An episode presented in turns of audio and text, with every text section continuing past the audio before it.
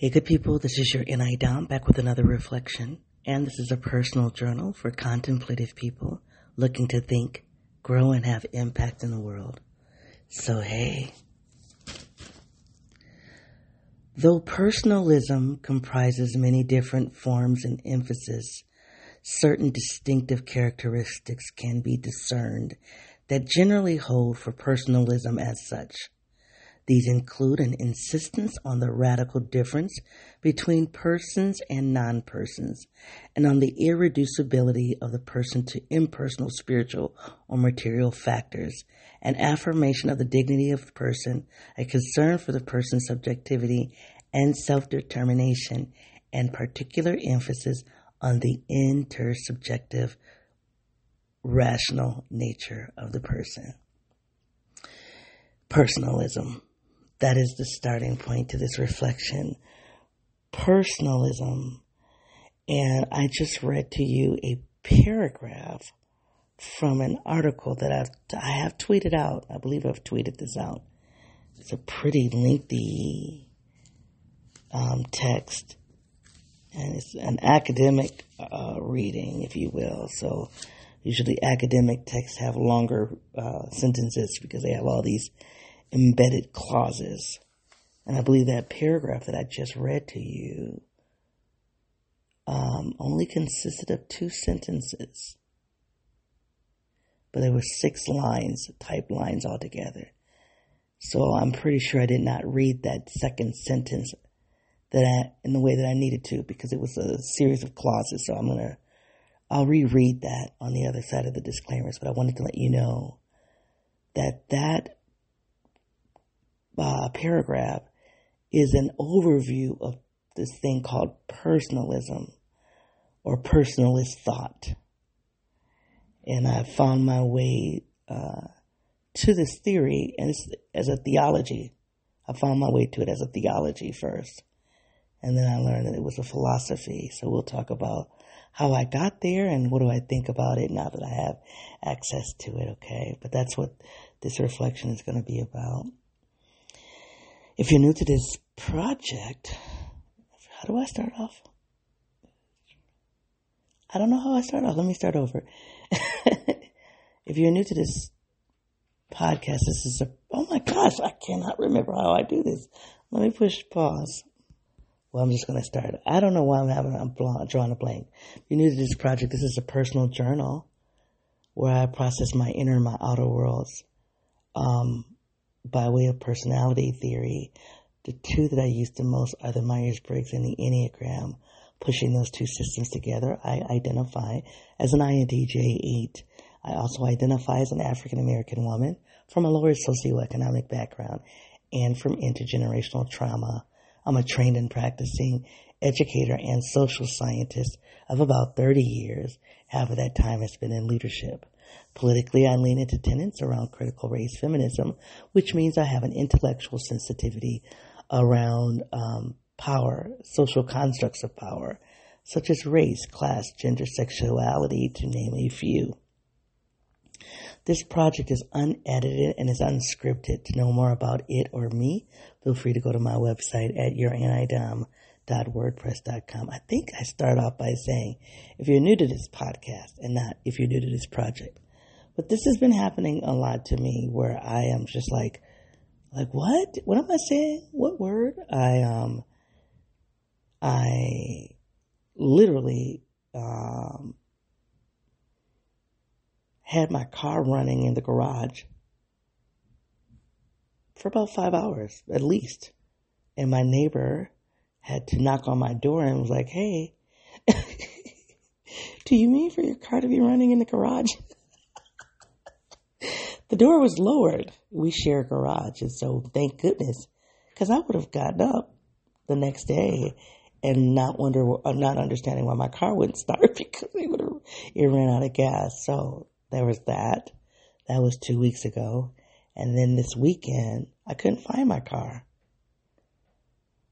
I couldn't find it. I was looking for the remote control for the garage door opener. Excuse me, I was looking for the garage door opener. I couldn't find it. Cause I, I couldn't see my car. I assumed that car was in the garage, so I was looking for the garage door opener. but I couldn't find it. I mean, I looked and I looked and I looked for it. So then I said, oh, well, the garage door must be in the car. And then I looked for my car again. I couldn't find it. So then I was like, oh my gosh, somehow I parked the car, left the door open, and maybe my neighbors lowered the door. To make it, make a long story short, it was snowing that day. So my car was outside in the driveway, completely covered in snow, but it blended in with all of the, the snow in the background just because. And so I didn't go outside.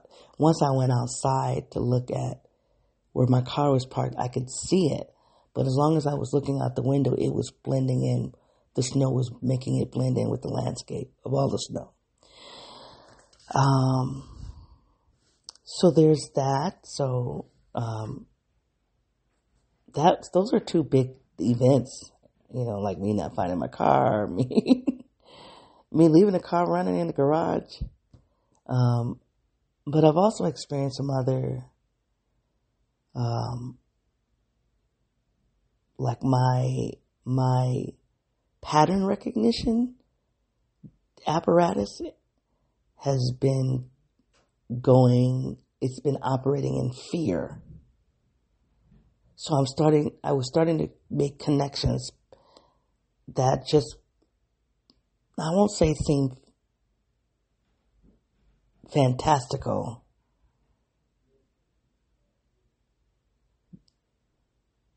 It was, it was, they were, they were, I was just drawing some, some patterns that I was like, wait a minute.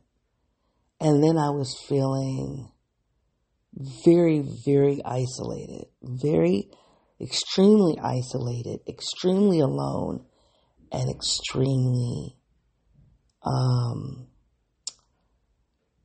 um, extremely isolated, extremely alone, and extremely misunderstood. And those are things that are, are, are unusual to me. But I don't usually feel that. I shouldn't say that. I don't usually feel those things. So yeah, I can feel isolated or I, periodically I can feel alone or misunderstood, but I don't usually feel those things at the same time over a period of time. So Thursday, I started coming, I just like, wait a minute. Like this weekend, I just been like, wait a minute, wait a minute. You're overtaxed. This is what's going on. You're overtaxed. There's a lot going on in your world. And you need to slow down and get in touch with your inner self. Um, like I need, I, I realize that I have this natural high that happens when I can go deep inward, inwardly for a long period of time. A lot of times I can get there by way of exercise.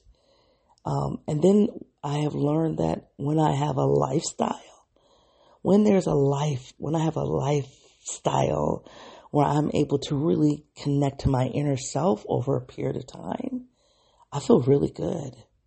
And so I was like, wait, wait a minute, we got to get there, right? Now you all know I'm on a fast from adult beverages. So, you know, I would have probably gone and had a glass of wine. I need to turn off my alarms. Um, the next time it goes off, I'll turn it off permanently because I've got to get ready for work. It's a Tuesday morning.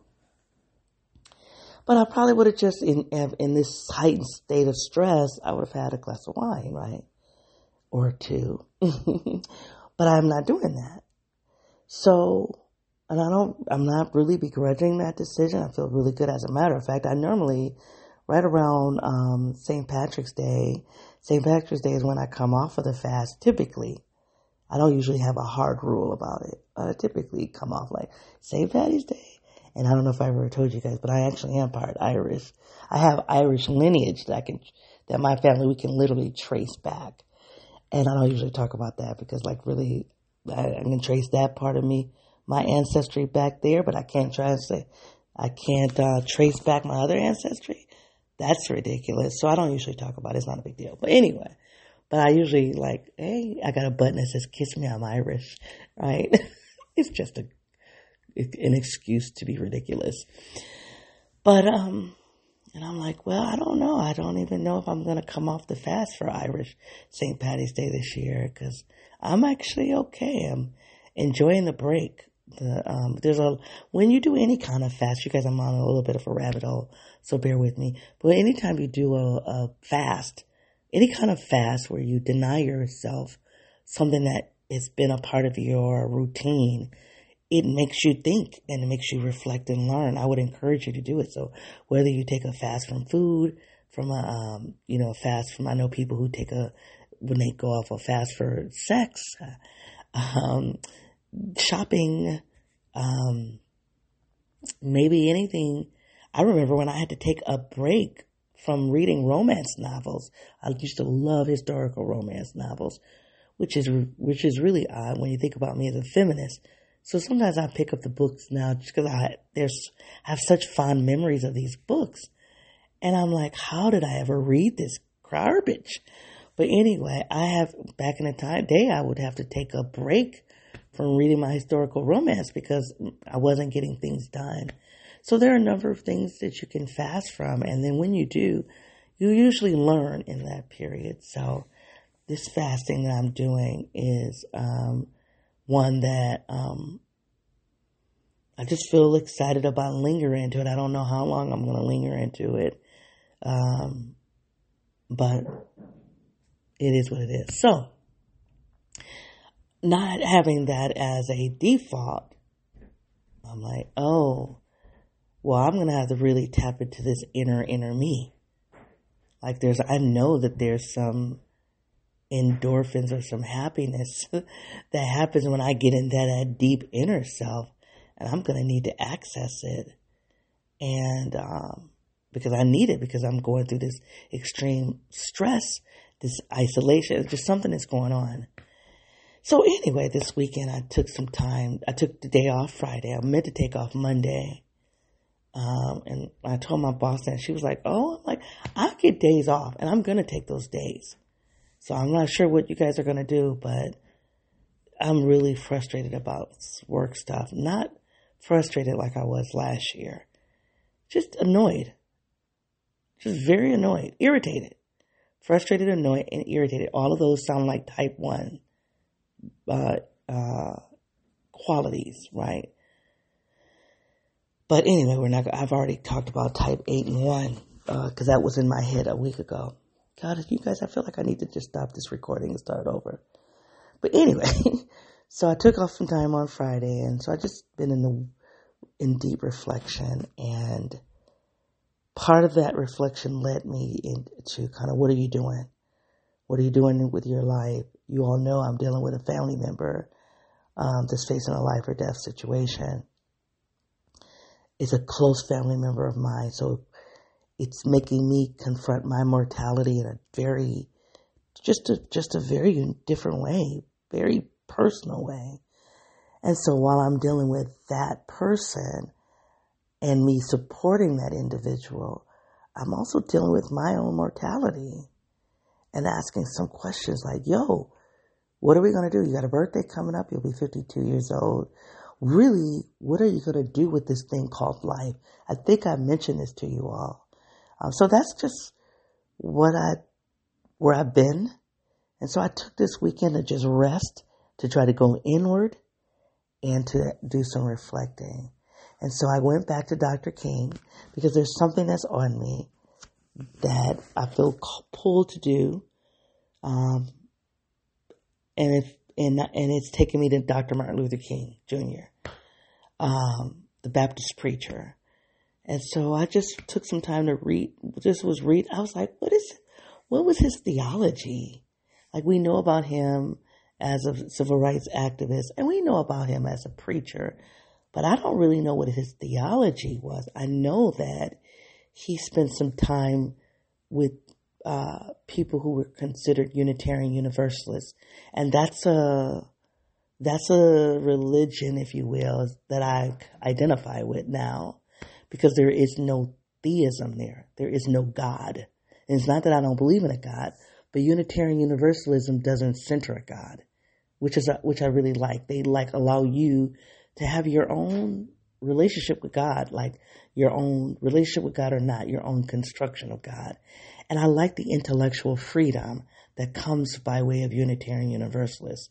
I have to tell you a story about how my mom would act when I would take her to a congregation with me, a service with me. But that I'm not going to go into another rabbit hole. But I know because I uh, I have spent time with this denomination or this religion over the past 20 years off and on. I know that Dr. King and his wife spent time there. And so I was like, what, was, what really was his theology? And, um, and I learned that his dissertation, if I'm not mistaken, was on like exploring what's called personalism, the, the personalist theology. So I was like, huh. I don't know if it's his dissertation or some of his papers, but anyway, I came to personalism by way of trying to understand Dr. Martin Luther King Jr.'s theology. So it's a theology, it's a philosophy, and um, and I've just been trying to understand it. And I, it's funny because as I've been reading about it, I haven't allowed myself to connect to it on a personal level. Like, it's not, I'm not reading it and I'm like, oh, this is me. Oh, this speaks to me. This speaks to me. Mm-mm. But it has been, I've been reading it like, oh, this is giving me words. This is giving me words. Oh, this is an interesting thought for me to come back and interrogate later. Do I agree? Do I disagree? Um, yeah, so I'm not done reading it. Um, there's a text that I'd, like I said, I tweeted out, and there are six areas. Uh, okay, there are six areas of the text, but in that, item six is characteristics of personalism or personalist thought. And that paragraph that I read to you was the introduction to that sixth section. And in that sixth section, characteristics of personalist thought, there are five characteristics. Um, and so I'm not done reading all five of those. I think I'm up to, excuse me, hold on a second. Oh, I just, I'm up, I read the first two. They're very meaty. So I just have read the first two. So I didn't really want to come and talk to you about personalism because I'm not done reading the text. But it is what's on my mind. And because it's been two weeks since, almost two weeks since I've connected with you, um, I'm like, well, let me come and give you what I have so far, okay? Um, and then I guess I've just taken you, given you 15 minutes just to let you know what has been going on in my world, all right? So I want to talk to you about personalism and know that I came to this theory as a way of doing some self care work um, as I'm in this heightened season of stress. And I just want to share with you my thinking about this theory, okay? So let me reread that, that paragraph. Sentence, it's only two sentences though. There are only two sentences. Sentence one. Through personalism, though personalism comprises many different forms and, and emphasizes, starting over, Though personalism comprises many different forms and emphasis, certain distinctive characteristics can be discerned that generally hold for personalism as such. That was one sentence. The next sentence, which is five lines, so bear with me, I'm going to read that second sentence to you.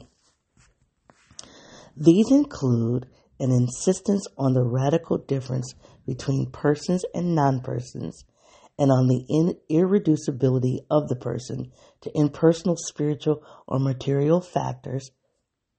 One, an, um, an affirmation of the dignity of a person's, a concern for the person's subjectivity and self determination, and particular emphasis on the intersubjective, relational nature of the person. So within that second sentence, there were four clauses that were about characterizing personal thought. All right. And then the five components of thoughts are human beings, animals, and nature. That's one. One way that personalism, personalist thought uh, is understood. looking at the dignity of the person. That's the second way it's understood. Inter- interiority and subjectivity. I'm excited about that. That's the third one. I started reading that one. And I think um, that was three. You guys, if you don't listen to this reflection, I understand. Number four, self determination. And then the fifth one is relationality and communion. My gosh. And then I went and found a video two days ago just to kind of give me an overview. It's about a 30 minute introduction to uh, personalist philosophy. And I tweeted that one out as well. Let me just give you some random thoughts here. So I have some notes from the video that I watched and not from the text. So I have four points from the video that I watched that I just want to share with you and I'm going to kind of bounce between the video and the text. We'll see. Um, usually when I belabor, belabor an introduction, that means I'm having a hard time getting into the reflection. So we'll see. We'll see. I'll do my best. And if this doesn't work, I'll come back when I have read more. Um, one of the thoughts that I thought was interesting was this notion of both subjective and objective. That we are both subjects in the world and objects in the world. And a lot of this connects to my theory that I've been developing. So I told you all that I have uh, developed my own uh, theory for empowerment, and that continues to evolve as anybody who's known for putting together a theory, um, it does evolve over time as you learn and research and, and explore more. And so I've seen my theory evolving. And so this text really speaks to something that I've already processed, but the text really um, gives me clarity, clear, clarity of thought or clarity of mind. So, what this theory, what this text is saying is that a person is both a subject and an object. We think of an object like I'm look, I'm sitting in my living room, I'm looking at my office chair, I'm looking at a computer monitor, I'm looking at a window, I'm looking at a bed for my dogs, I'm looking at a rug, I'm looking at a dog bowl, I'm looking at a picture, looking at a little jukebox, a little is a jukebox, a little radio, CD player. All of those are objects. I'm even looking at my dog. My dog is an object in the room. It is a thing that I can see. It is a thing.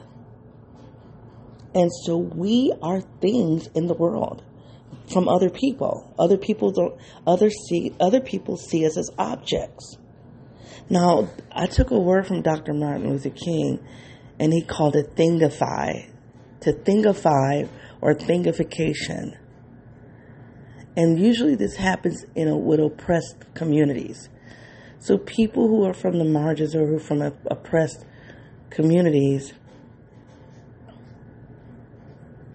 are not given their personhood and their subjectivity.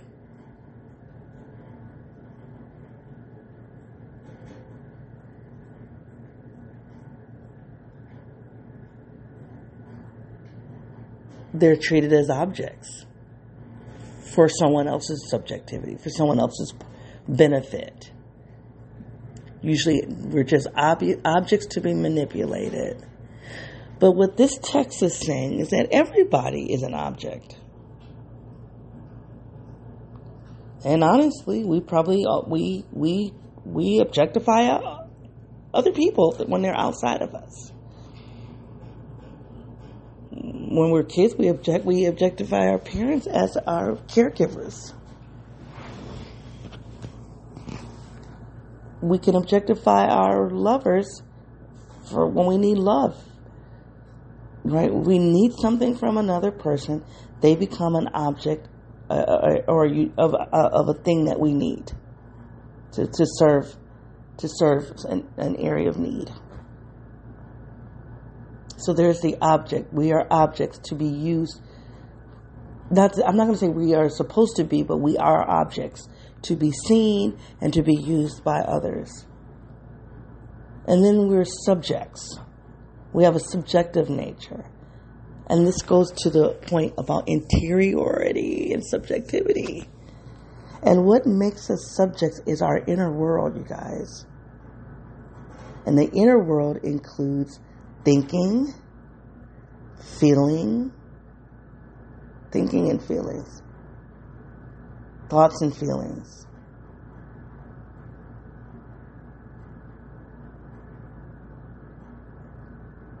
That's what gives us our subjectivity, and that is our interior world. This is so good for me, just right here.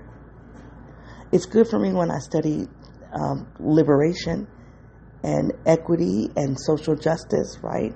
For people who have been marginalized, people who are objectified, treated as objects solely, solely as objects, what, as though they don't have an interior landscape, or as though their interior landscape doesn't matter. That's what we do to animals, though. Those of us who have animals and pets, we know that that's not true. We know that they they are person. There's a dog. Uh, there's a place I went to, and when I lived in the south, and it said something that like dogs are people too. It's something like that. I, and it was it was so striking to me. Dogs are people too. Like, what does that mean? And I take that today that that means that animals have an inner landscape. Now, what is to be debated when you start talking about the degree of subjectivity? To, to our knowledge, animals do not engage in metacognition. And metacognition is to think about your own thinking. I do that often in this project, which is what oftentimes comes off as a rabbit hole, right? I'm processing something and then I need to process something on top of that because that additional process is helping me with the so I'm processing level at a level one. Then there's another thing that comes up that I need to process. That process two helps me to better process level one. And then there's another one that pops up. Process three helps me to understand process two. Then it will help me to process, process uh, level one, right? So to think about your thinking, to process your process. And right as of now, we don't give animals credit for doing that. That's the metacognition component. Another thing that is unique to humans, or most, um, I don't know if it's strictly humans of what I'm about to say, but most anim, most uh, creatures in the animal kingdom. I'm out of my element here, you guys. so if you know this better than I do, you know, like I always say, hook a sister up. Don't have me sounding ridiculous. Send me a mo- note and uh, kind of educate me a little bit. But from my knowledge, most animals in the animal kingdom do not plan their action. They don't strategize. Next week I'm going to do this. They don't, and they don't reflect back. So that's a higher order processing. Now I'm curious about Bloom's taxonomy, like when you start hitting those higher levels of cognition, um, analysis, synthesis, evaluation, creation, right? All of those are considered higher order processes. But I'm I'm really going to be honest with you. I'm not sure. I'm not sure if I believe all of that is situated strictly as a human experience. I don't know. Some of you are like, why do I even listen to this lady? She's weird. I am weird. If you, I am weird, and, and if you keep coming back, that's just what you're gonna get. that's what you're gonna get. anyway, so this idea of subjectivity is that we're more than as uh, an object to be used for someone else's need. We have an interior world. An interior landscape, the word is interiority. We have interiority. So what do I say when I start this project? When I start the episode. This is a personal journal where I process my inner and my outer worlds.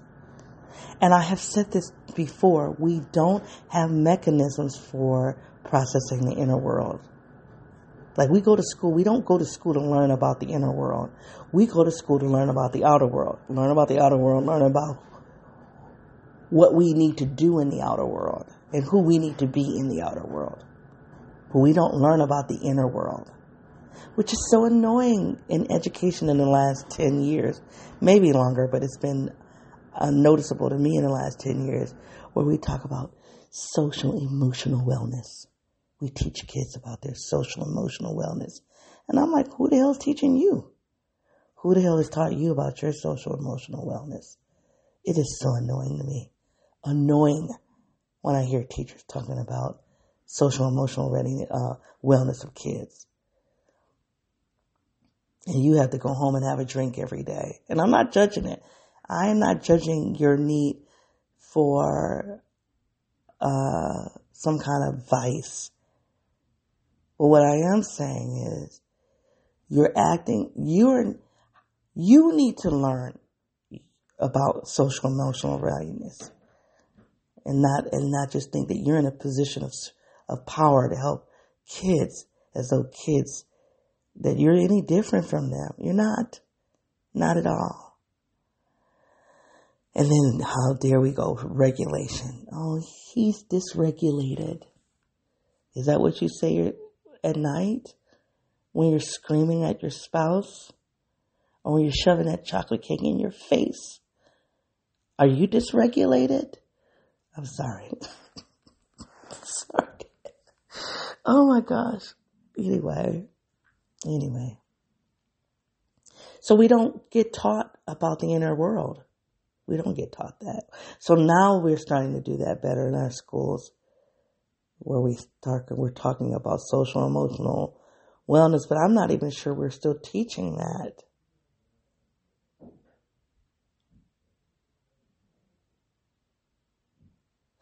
So I think this is the perfect case setup for personality theory. Because personality theory teaches us about how we think and how we feel and how we use those thoughts and feelings, what informs those thoughts and feelings, and how we use them. Personality theory helps to explain that excuse me. Um, and I think I finally cracked the code between the MBTI and the Enneagram. I think I got it. I'm about, and I've talked about how I see the, how they relate. And you always see people talking about how you can use both of them together. I believe I have cracked it like intimately, how they intimately work together. But I'm not going to do that here. Um, I've been really wanting to do that under my primary name and my primary podcast, but I'm leaning more and more into podcast number two as that is going to become my primary work eventually. You all, the work that I'm doing here is evolving to be my primary space it's just going to take a little courage for me.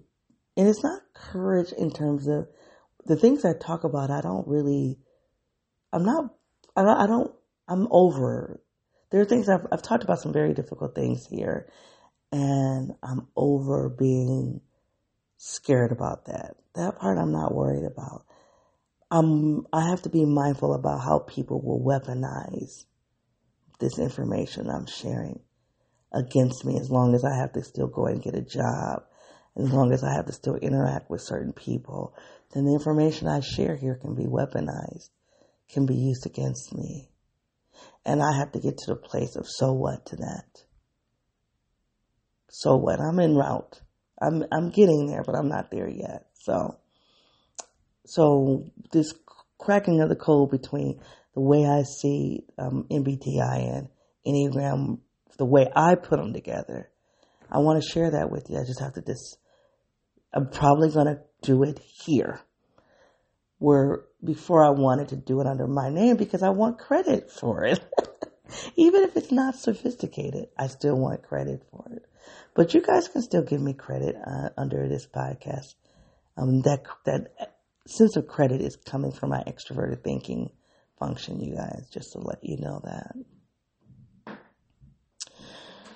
Um, but yeah, so the the Myers Briggs and the Enneagram really together are really good tools for understanding that inner landscape. And as I think about the big five, and I don't talk about the big five often, I wonder if the big five is more about how the person relates to the outer world than the other two.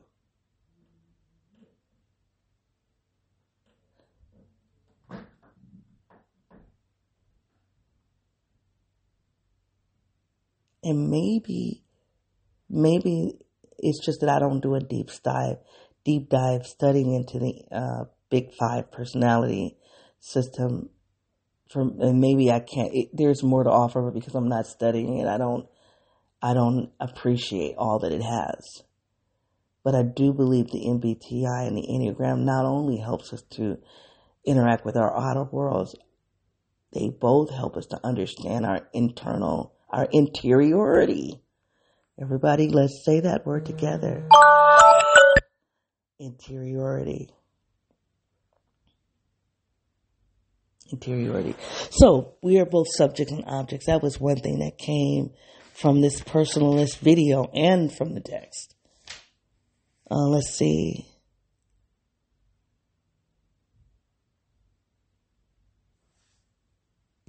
There's another point here it says, oh, my, my handwriting is bad, uh, but I think it relates to intersubjectivity.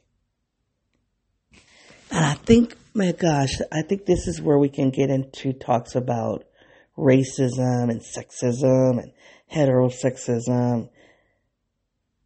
Because when, oh my God, this is so good. But intersubjectivity is recognizing and relating to the subjectivity of other people. This is so good, y'all. This is such a breakthrough.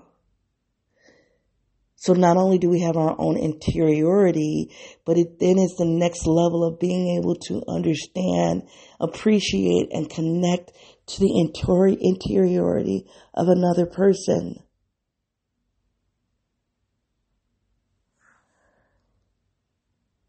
But here's where that, this is where it, it, we need to interrogate this.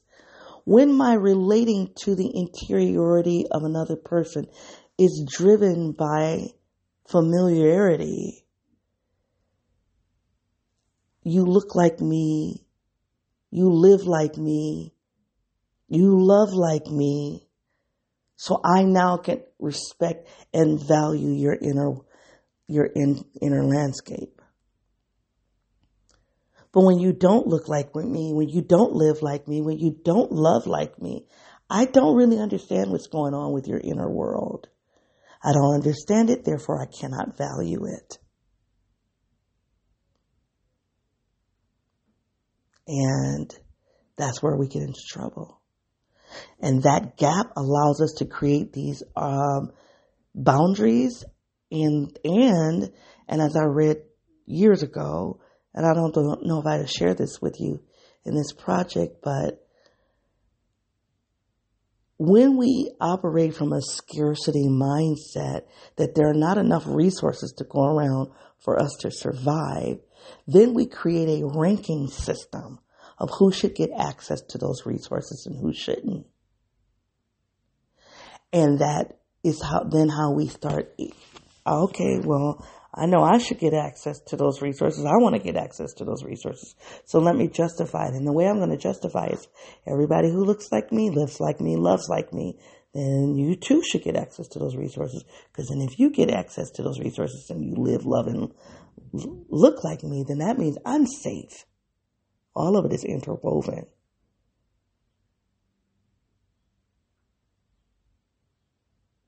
And that intersubjectivity then is used for survival. So it's used for relating and then it's used for survival. And then systems get, systems and structures get put attached to it. And then you start having permanent divisions. It's all inter, this is all interconnected in my life. And these different passion projects that I have. But coming back to the personality theory, like when I know I'm interacting with another INTJ, and now sometimes it, dealing with an INTJ can be annoying, especially not when that INTJ has a lack of regard for my INTJness. Right? When you don't know how to play in the sandbox together. And then I'm like, oh, you want to flex? Okay. You want to pull yours out? You want to, you want to have a pissing contest? Let's do it. You know, I'm here for that as well. I don't live there. I don't like to use my energy in those contests. I don't. I don't like using my energy for competition.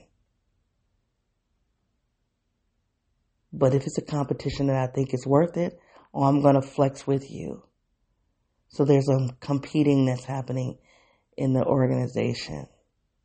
So it's a real, really yucky place.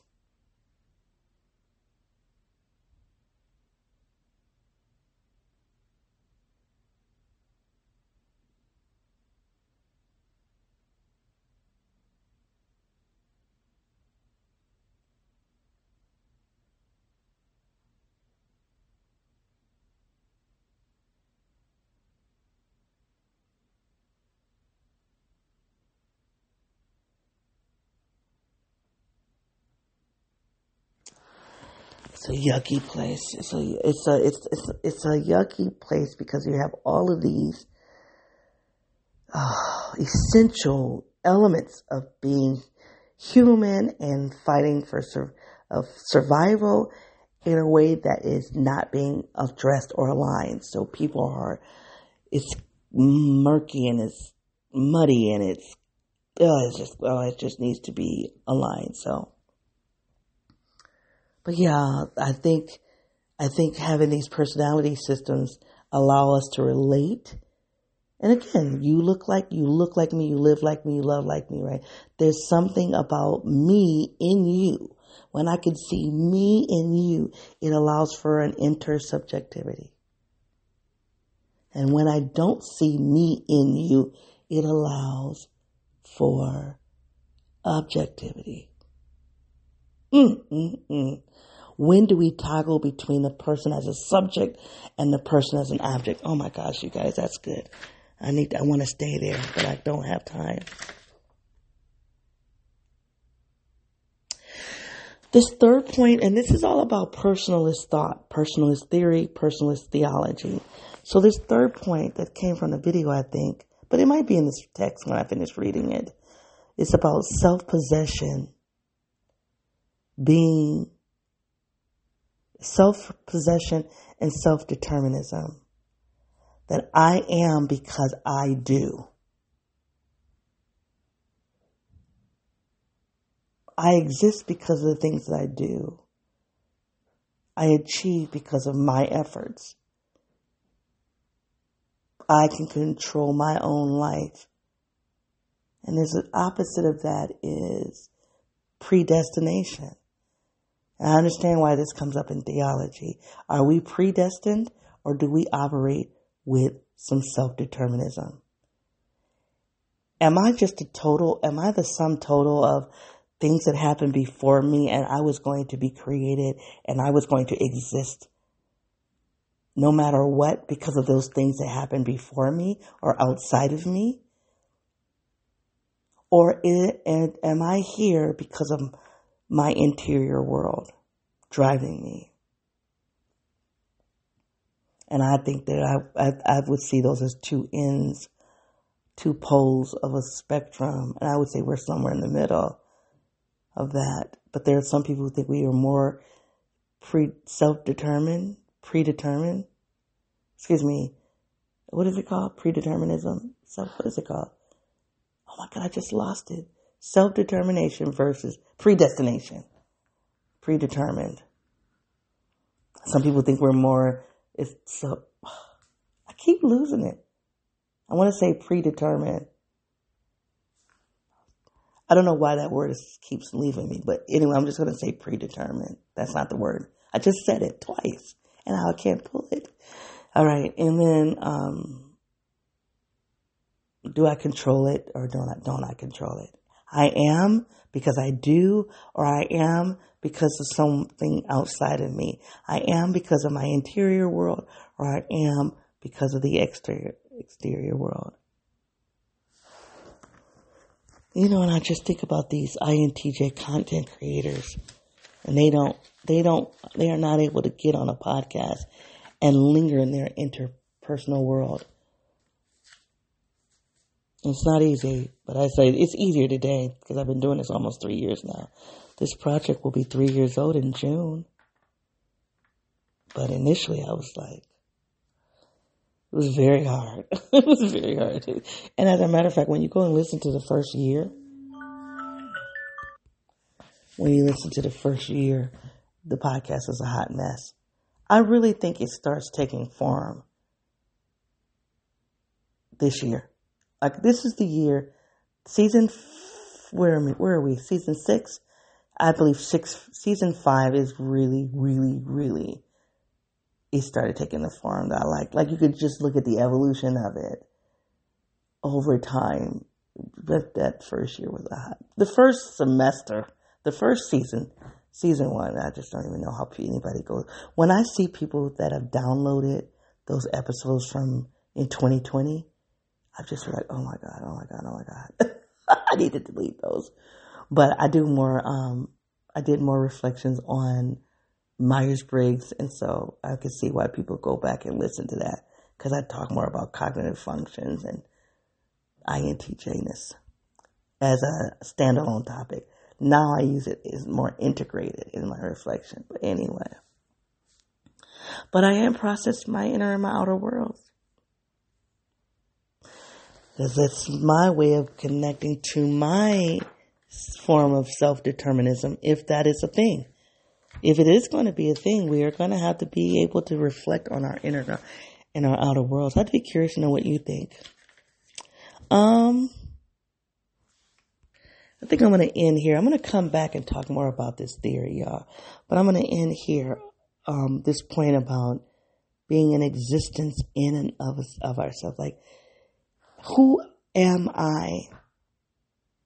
Am I, and I, you guys, this is a question I process a lot with you all because it's something I process a lot with myself. What does it mean to be the self? What is the self? What does it mean to be? It's a question I've been processing. What constitutes me at the core? What parts of me can be lost and I can still retain the essence of the self? Is it the body? Parts of the body? The body in a whole? Is it the mind?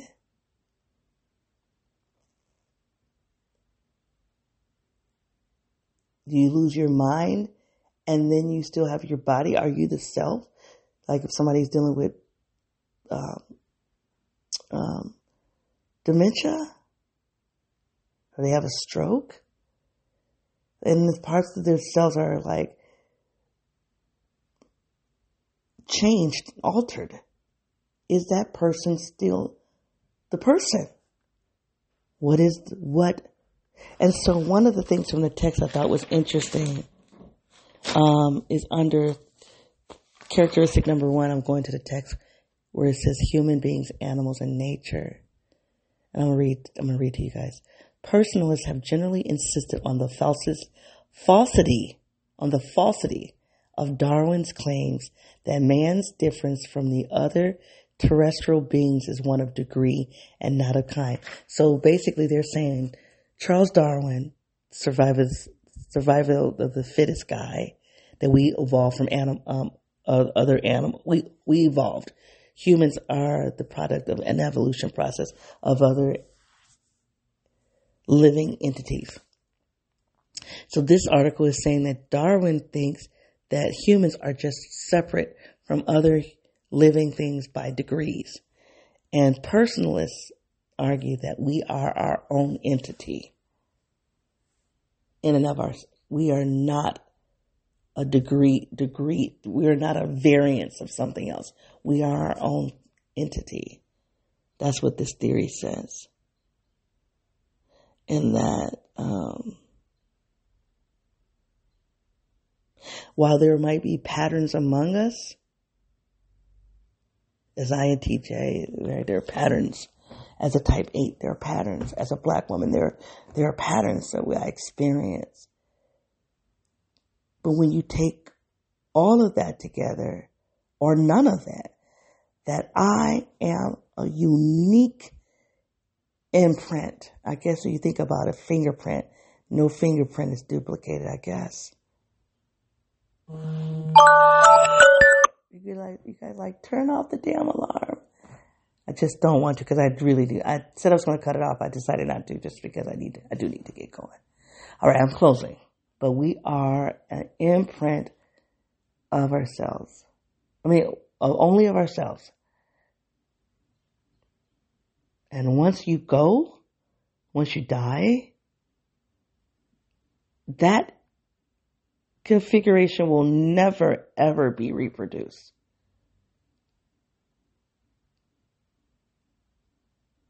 Ever.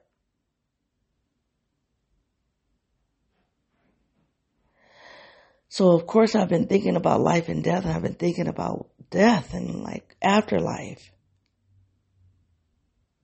And people who think about going to heaven, I talked to my sister. She was in town. I said, do you believe do you do you believe we live after we die? She was like, absolutely. I said, you believe in heaven? She said, absolutely. I asked her one more time. I said, I said, no. I said, sis, do you really, really, really believe? She was like, yeah. Like looking at me like, what is wrong with you? I'm like, is that my INTJ wiring that is poking that? And I so desperately want to believe it. I want to believe it, y'all. I want to believe that the people that I have loved, that have passed on, that I'm going to be able to access them one day. I want to believe that. And then there's a part of me that says, this person that I am saying is me, do I need this person I'm saying that's me? Do I need to, to live into an infinite infinity? Or do I need, would I like to see different configurations of this thing that's me?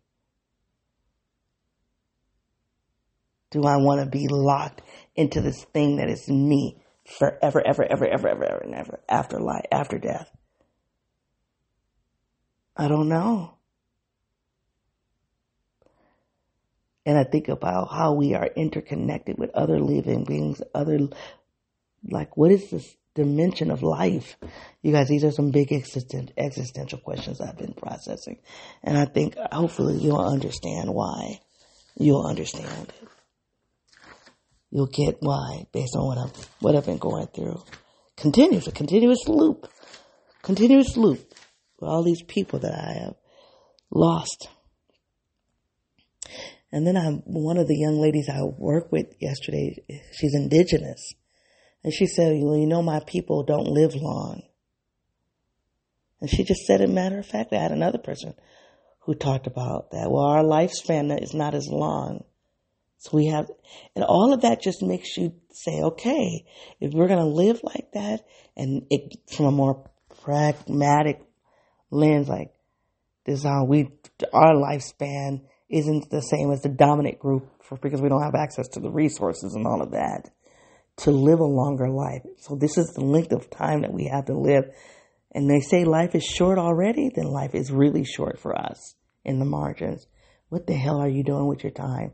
This is what I'm asking myself. So while I'm thinking about living an infinite, infinity, if that is a thing, I'm also saying what is living in this iteration?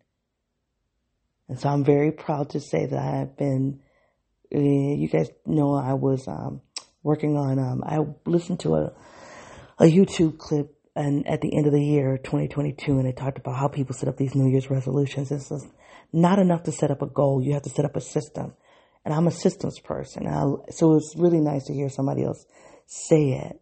So I was trying to come up with a new system because the systems that I've been using for greatness and they're for thing, they're for an earlier iteration of me. But as, as I've evolved and I've grown, I need new systems. So I I told you guys I was going to do this system where I focus on one theme a week for the month, and every week was going to have a theme. Week one, week two, week three, week four. That's not been working out because I have priorities in my life that don't allow me to say, okay, I'm not going to address that until week three. Now, maybe after, maybe I'll be able to do that in the future, but right now I could. So I have updated this morning. I'm going to type it up this morning. I wrote it out. I don't, I just, I'm not willing. The goal that I have for 2023 is strictly, um, is strictly, um, the goal that I have for 2023 is strictly about putting a system together for my third quarter, for the life that I want. And me, it's not just planning that system, but really putting systems in place where they're activated. They're activated and they're interrelated to each other. And so that is really what I'm spending 2023 building that infrastructure for greatness. And so how am I going to build that infrastructure is really what I've been focused on. What are some things I need to clean up, clarify, eliminate, add to? And so this morning I find I've been working on this for a few weeks now and I finalized my monthly, weekly and daily structures. I'd like to have a quarterly, but I can't I don't know if I can do that right, but I do have a monthly, weekly and daily structure system. I'm really excited about that. One light. Or is it? I don't know. But personalism would say that we are special, who we are as individuals. Are you? And that's probably why a personalist would probably say there is life after death. Because if you're going to put all this stock and value into the single person, does that go away when that person expires? That's a lot riding on that one person for them, then it goes away when you expires. No wonder you continue on. But if you believe that you are just an, an interactive organism with the world, then that your relationship to death changes. I know I was all over the place in this reflection today. And this is one of the reasons why I haven't been hitting the re- record button because in the Evolve project, I come to you and I'm like, I'm very clear. I want to talk to you about this. Whereas back when I first started, I'm like, I'm just going to hit the record button and we're just getting ready to talk. we land where we land. And so I've been trying to not do that. I've been trying to start somewhere, but that does make me less willing to. I can't hit the. I don't. If I don't have a starting point, I'm not hitting the record button. But it doesn't mean I'm not thinking. So that's really what the delay has been. So I don't even know. But you guys, if this reflection has had any value for you, please give it a heart. You're like, what have you talked about? what in the hell have I talked about? So I'm to stick, stick with, have I said perennialism? Perennialism. Is that a plant? Perennialism is a philosophy. Have I said perennialism? If I have, excuse me, I meant to say personalism. I feel like I've said perennialism. Hold on. Oh my God, I just pushed the pause button and I looked up the word perennialism. I said it's a plant. It's a philosophy. P E R E N N I A L. It is a philosophy that all religions and all philosophies boil down to a single truth. You guys know I'm gonna have to come back and unpack that. We can't do that here, but it's this conversation on personalism, um, um, relates to a conversation you've had in the world, such as what does it mean to be Uh, what does it mean to have an interior world? What does it mean to relate to other people's interior worlds? Um, what does it mean to die? What does it mean to live? What systems do you have in place? If any of that relates to the a conversation you've had in the world, please take this link and share with those participants. If my moving about caused some randomness in you, I would love to hear it. You can find me on my website at yournidom.wordpress.com or on Twitter, yournidom1. Go check out Twitter though. I've, um, I've tweeted out some of those texts I referenced today um, YouTube or Facebook, your NIDOM. I've picked up a few followers on YouTube. It's a slow crawl. You guys know that, but it's still exciting when it happens. Um, so go check out those videos that I placed up around eight and ones about INTJ confidence, masterminding, um, type out, typing someone. So there's some content on YouTube. So please go check it out. Let me give you your assignment. If a tree, if a tree falls in the woods and no one is around, does it make a sound? Is that, how does that go? If, if a tree falls and no one is around to hear it fall, does it make a sound? Right? Is that sound absolute or is it only relative? Who are you? Are you absolute or are you relative? And I think, I think Personalism puts us more in an absolute space. I am. Whereas other philosophies make us more relative, situational, reflexive, I think might be the word. I don't know. I need to keep, I'm going to keep reading about personalism, but, and I'm going to read about perennialism, but I'm going to read about personalism and I'm going to come back. But who are you? Are you absolute? Self determined? Are you an absolute fixed thing? Or are you the sum total of things that have come before you, around you, and beyond you? You think about once you pass on and expire. Who are you when you expire? Who are you when you're alive? These are some existential questions you guys understand. So you hit the play button, you're with me in journey, then that means you're going to be reflecting with me, okay? That's all I got for you today. You guys, it's been a pleasure hanging out with you until I come back. Be well. Bye.